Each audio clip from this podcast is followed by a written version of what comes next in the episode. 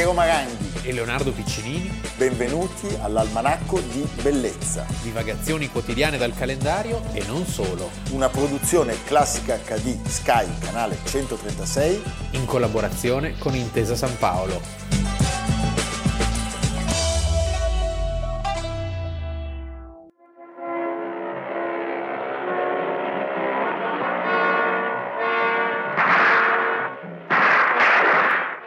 Torbide vicende che dettero origine al recente passato, che molti ricordano per aver vissuto ma che fa già parte della storia del nostro paese, si svolgono i fatti narrati nel più interessante ed avvincente film italiano di quest'anno.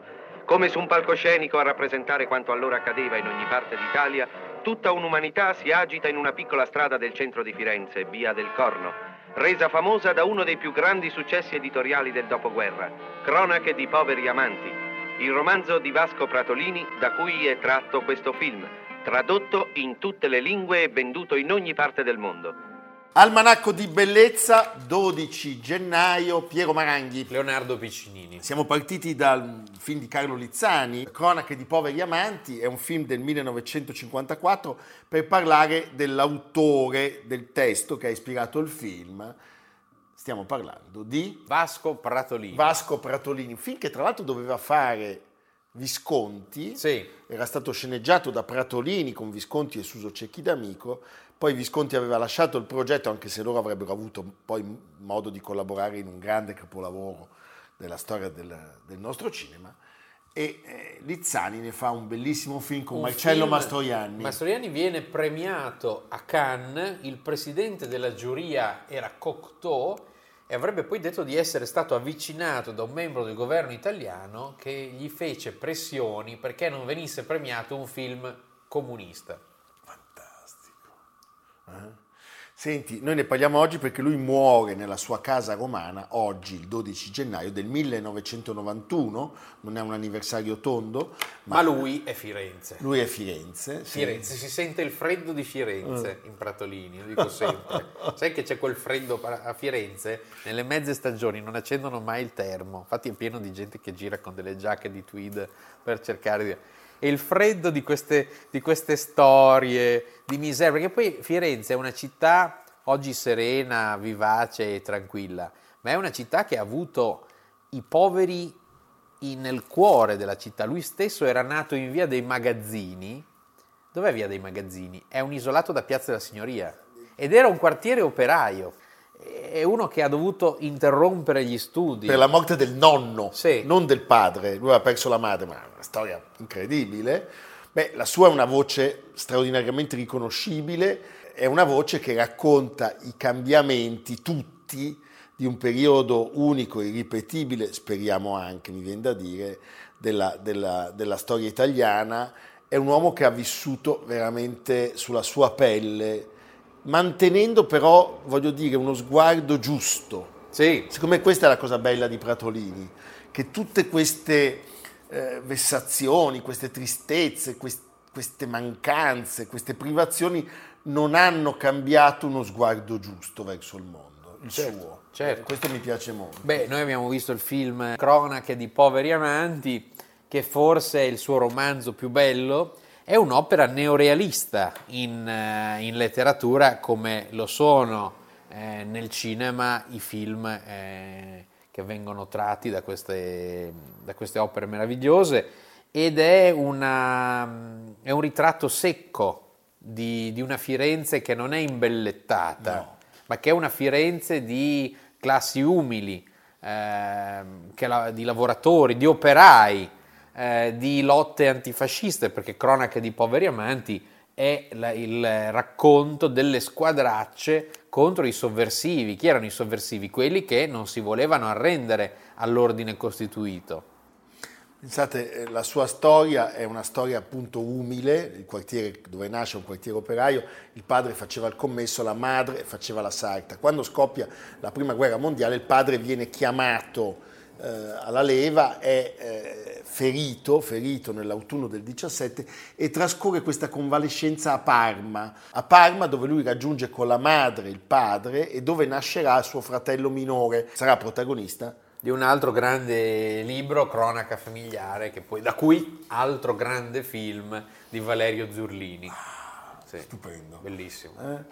Cosa succede? La madre muore per la spagnola, il padre di lì a poco si risposa e forma una nuova famiglia, per cui lui torna a Firenze e va a vivere dai, dai nonni materni e frequenta le scuole. Però alla morte del nonno lui è costretto a lasciare gli studi e si, si dà da fare, fa sostanzialmente tutti i lavori possibili, cioè è garzone di bottega, è venditore ambulante, è barista, ma eh, il suo amore per i libri è così onesto, è così sincero, così necessario da spingerlo eh, anche a una seconda vita, che è una vita di frequentazioni, eh, personali attraverso la lettura degli autori più amati, da Dante a Manzoni, passando per Dickens, ma ancora Federico Tozzi, sì, diciamo che Jack il, London. Sì, il suo momento di svolta è quando entra in contatto col mondo degli, degli artisti, degli scrittori, soprattutto che frequentavano lo studio, la casa del pittore Ottone Rosai. Ottone Rosai. E mai, e mai artista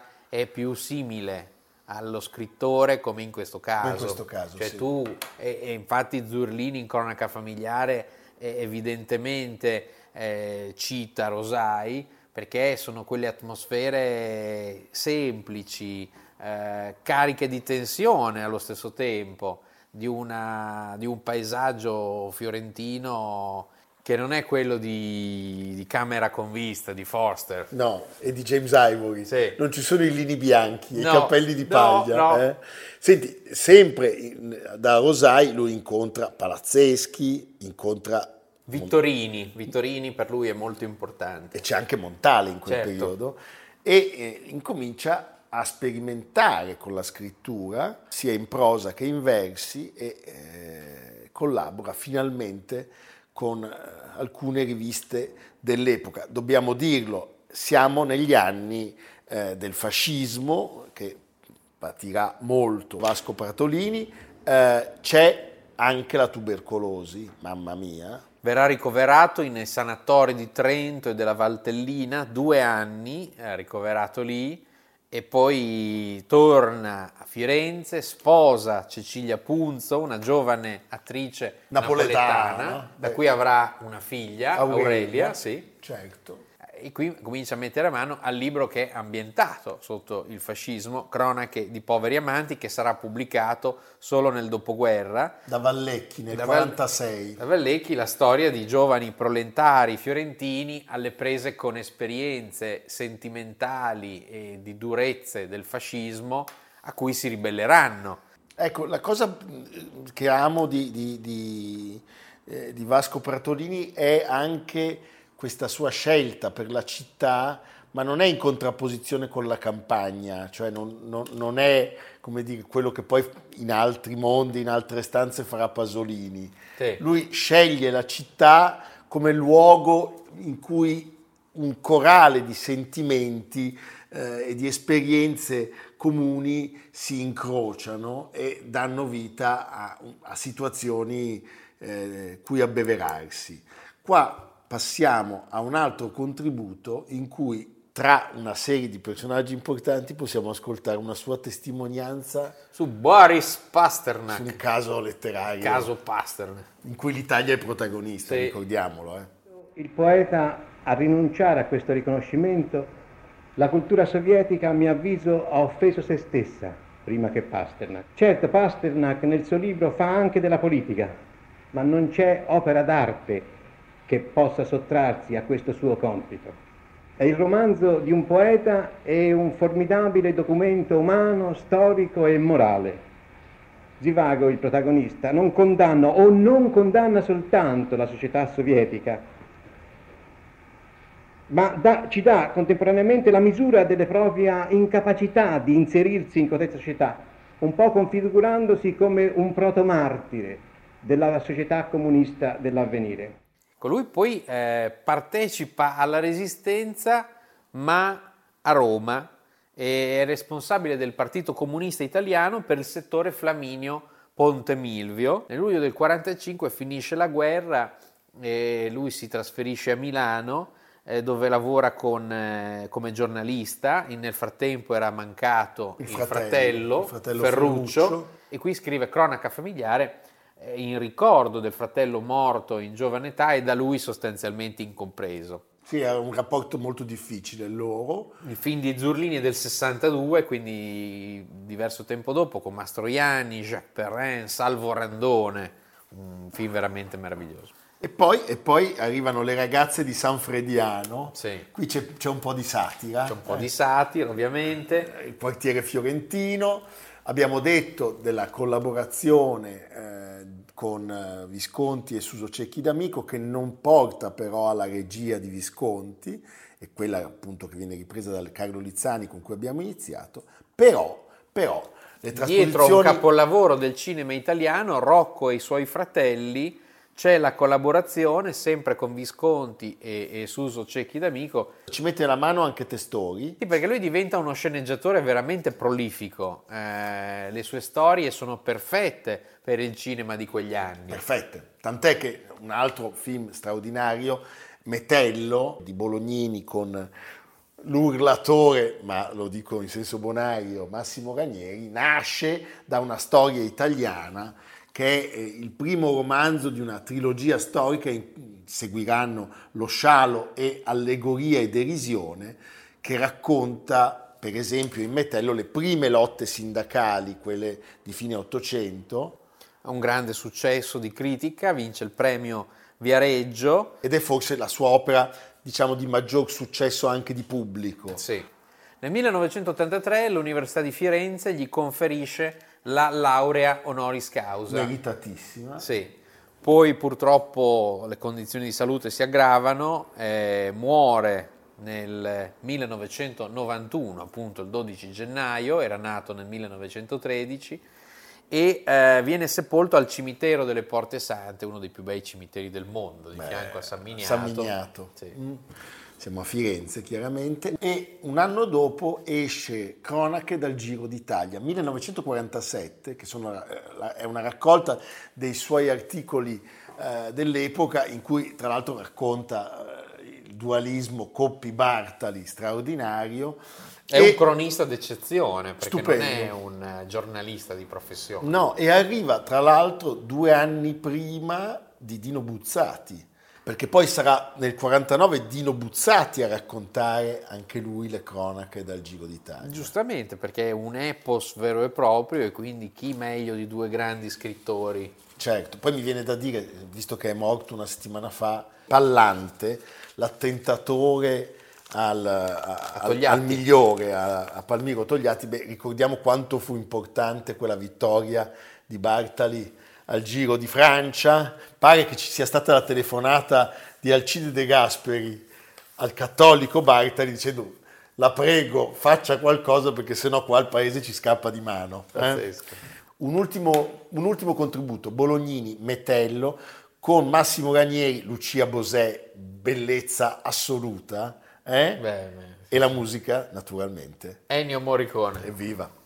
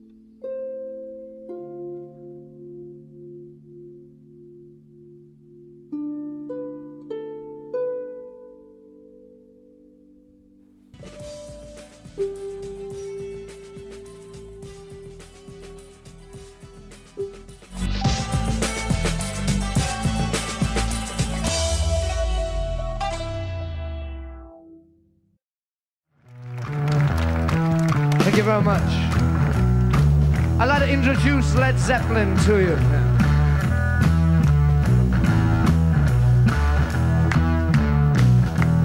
On bass guitar, John Paul Jones. John Paul Jones. On drums, John Bonham.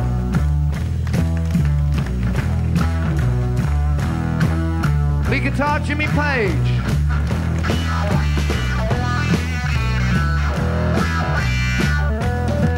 And myself, Robert Plant.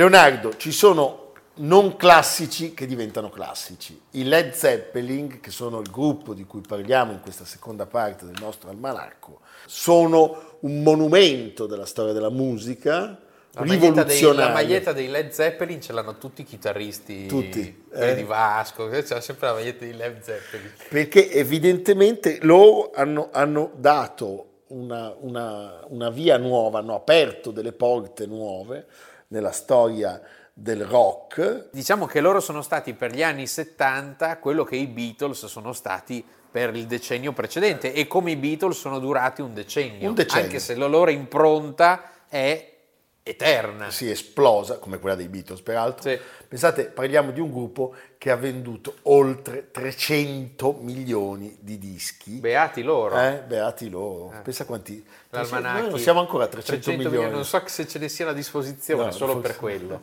Ne abbiamo stampate 300 milioni. Eh, forse qualche- Senti, allora, 9 album in 12 anni, dal 1968 all'80, eh, 9 album che hanno certamente lasciato il segno. Perché ne parliamo oggi? Perché il 12 gennaio del 1969 pubblicano il loro primo album dal titolo inequivocabile Led Zeppelin. Allora, la storia è una storia come spesso avviene nel rock, lo sappiamo, i Beatles si sono incontrati sul pullman, eh, quegli altri perché avevano litigato, si sono messi insieme, cioè, è fatta sempre come dire, lunga è nata ai gabinetti. sì, l'S lunga, lasciami dire, è nata un po' come Ludovico il Eh, Moro, Moro. eh, col nipote. Il segreto del castello. Esattamente. Però c'era anche Caprotti, per cui il Salai, ma questa è un'altra storia. No, cosa succede? Jimmy Page, un nome mitico, 1966, si unisce a un gruppo, I Yardbirds. era un gruppo blues rock del, nel- del Regno Unito e nel 68 però questi si sciolgono. Mentre erano in tournée, cioè avevano una tournée in Scandinavia, ma chissà complici quali, Eh, quali sostanze, Gli, anni erano quelli. quali pasticche. Sì. Cosa succede? Lui in fretta e furia inserisce un altro nome mitologico, quello di Robert, Robert Plant Plant, che oggi ha 74 anni. e la sua voce, John Bonham il batterista e il bassista tastierista John Paul Jones. John Paul Jones ha appena compiuto 76 anni. Guarda l'almanacco. Guarda l'almanacco, è completamente sordo perché a furia di suonare il basso ha, eh, ha dei volumi inauditi, però legge i labiali. Sì. Eh, Allora lui pensa di rifondare il gruppo chiamandolo The New Yardbirds, Sì. ma dopo i concerti dicono forse è meglio cambiare nome e chiudere con quell'episodio e rubano, pensate, curioso, eh, già qua c'è un, un incrocio Il di- dirigibile. il dirigibile Lo Zeppelin. chi poteva averlo se non Kate Moon degli Who avevamo già parlato di lui in una puntata perché fa una fine spaventosa che è un po' similare a quella che mette fine al, al- Certo. al gruppo cioè Kate Moon era quello che devastava le stanze Tutto, d'albergo sì, sì, devastava non- tutto Non lasciava tracce. Eh, batterista degli Who e al bassista John Entwistle che avevano pensato di chiamare il loro supergruppo chiedendo a Jimmy Page di farne parte, tra l'altro, eh, con il nome diverso, non Led Zeppelin, ma Con la Sì, LED, che si può LED. pronunciare sia lead, da Ma cui esatto. leader ad esempio, sia LED. invece loro dicono no, ce lo prendiamo noi, Che l'inglese è una lingua strana. strana, eh, che- e ci prendiamo LED secco, che vuol dire che non è però il LED quello della luce. No, ma è Piombo. Quindi il dirigibile, lo Zeppelin di piombo, Sì. che è un controsenso, È un ossimoro. È un ossimoro. Tra l'altro in quel periodo Agli ossimori andavano di moda. c'erano gli Iron Butterfly, la farfalla di ferro, La farfalla di che ferro. andavano fortissimo. e quindi nascono i Led Zeppelin, con una piccola correzione appunto, quella di togliere questa A, La, perché non ci devono essere equivoci. se no poteva sembrare lead. E la loro prima esibizione arriva dove? Il 25 ottobre del 68 alla Surrey University e subito progettano il primo album, è interamente Finanziato da- finanziato da Page che vuole ridurre i costi al minimo e registrano il, eh, tutto agli Olympic eh, Studios di, di Londra. Tutto di corsa. tutto di, di tutto fretta, sì, sì, pur di Pensate, farlo. Loro mettono il disco su un nastro e mixano tutto in 30 ore. Oggi è inimmaginabile, questo. Tra l'altro lui ha un'intuizione straordinaria perché aggiunge un secondo microfono a quello solitamente posto davanti alle casse a distanza e in prospettiva frontale. Questo dà il senso di un live con questi due microfoni che dà a questo primo album un carattere assolutamente magico E nuovo. e nuovo, anche se è fatto in una stanza. Il pubblico ha la sensazione di sentire una performance dal vero e quando arrivano all'Atlantic Records, che è una etichetta completamente distante da questo mondo, è l'etichetta che Aretha pubblica Franklin, Ray Charles. i Rascal, Sì. vuole eh, in qualche modo ci va perché vuole essere associato a qualcosa di più classico ri- rispetto a tutti i gruppi rock del momento, come i Cream per esempio. Beh, il primo contratto è già un un contratto botto. 200.000 dollari. È una delle cifre più alte dell'epoca per un complesso. Siamo alla fine degli anni esordiente, 60. Sono tanti soldi. E dopo un breve tour negli Stati Uniti il disco esce. E in soli due mesi il disco raggiunge la top 10 della classifica Billboard 200, è disco d'oro nel luglio del 69, c'è un po' di tutto diciamo, c'è blues, rock, folk, levi. Questo, Questo è l'inizio. È l'inizio ma è una delle incisioni più importanti dell'evoluzione eh, in chiave diciamo dura del rock. Nel 69 esce il secondo disco, Led Zeppelin 2. Tu, eh? dove c'è Wall, Wall of Love. Wall Lotta Love che noi vi facciamo ascoltare.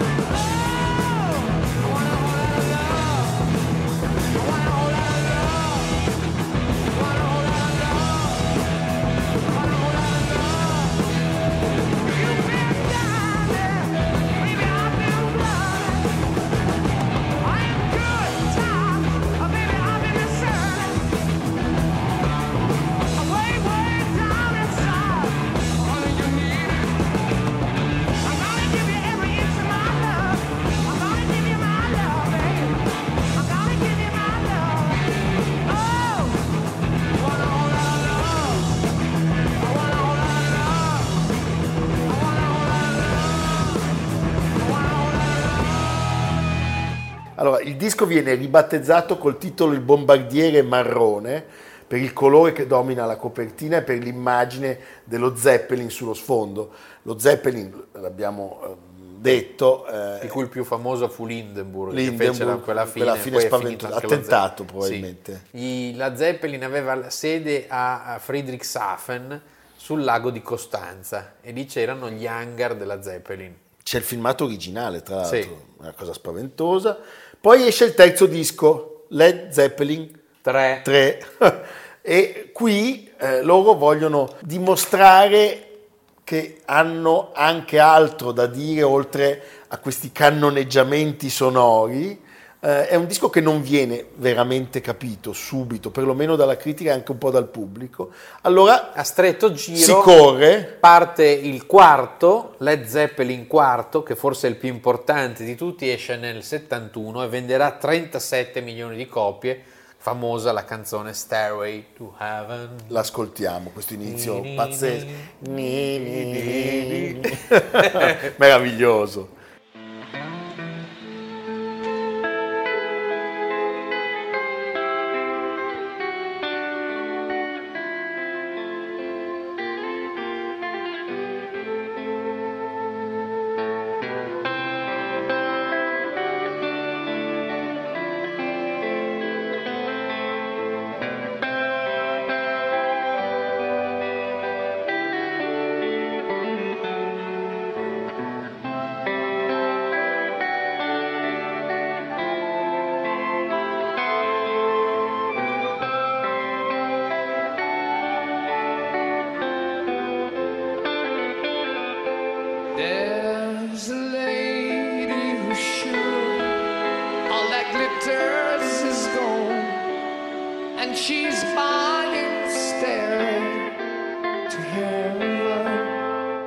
Dopo questo successo planetario, loro decidono di ritirarsi per lavorare sul quinto album, Houses of the Holy, e poi nel 75 esce Physical Graffiti, che è eh, il primo album doppio. Pensate, il disco è un successo tale che i precedenti dischi, tutti gli altri, Salgono, salgono di conseguenza. Sì, perché dicono comprano quello, comprano tutti gli altri. Sì. Cioè entrano tutti nella classifica dei 200 album più venduti, una cosa che non era mai successa nella storia del rock. E però, come abbiamo detto, seguono anche loro Genio e sregolatezza, quegli perché quando si muovono i Led Zeppelin, i direttori d'albergo si fanno il segno della croce. Abbiamo citato Kate Moon Sì. e la fine dei Led Zeppelin è abbastanza simile perché eh, loro riescono a fare il settimo disco un po' e- anche, e, e anche l'ottavo. Un po' anche Jim Morrison. Jim Morrison, certo, Certo. perché cosa succede? Eh, il 25 settembre del 1980 Bonham si addormenta, è a casa di Page, John Bonham aveva John soli Bonham. 32 anni. completamente ubriaco e chissà quante altre cose aveva ingerito, e la mattina dopo, caso penso a Jimi Hendrix, viene trovato morto, soffocato dal suo vomito. E in quel momento gli altri tre sopravvissuti, sto parlando di Page, Plant e Jones, Non se la sentono di andare avanti. decidono di porre fine all'attività, c'è un comunicato, un comunicato laconico, ma se, se vogliamo anche molto profondo, che esce il 4 dicembre del 1980, loro dicono Desideriamo rendere noto che la perdita del nostro caro amico e il profondo senso di rispetto che nutriamo verso la sua famiglia ci hanno portato a decidere, in piena armonia tra noi e il nostro manager, che non possiamo più continuare come eravamo. pensate, una reunion Nel 2007 a Londra, a Londra, all'Arena, record di sempre. in 24 ore arrivano 20 milioni di richieste per l'acquisto dei biglietti, una cosa pazzesca. Vedi? Beati loro. Ascoltiamo Kashmir, I Led Zeppelin. applausi.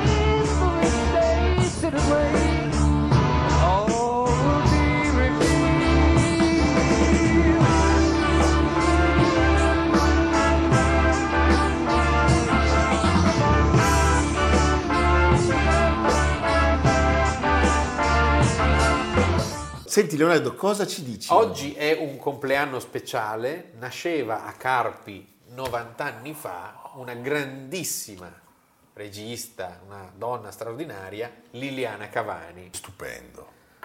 Andatevi a rivedere i suoi film.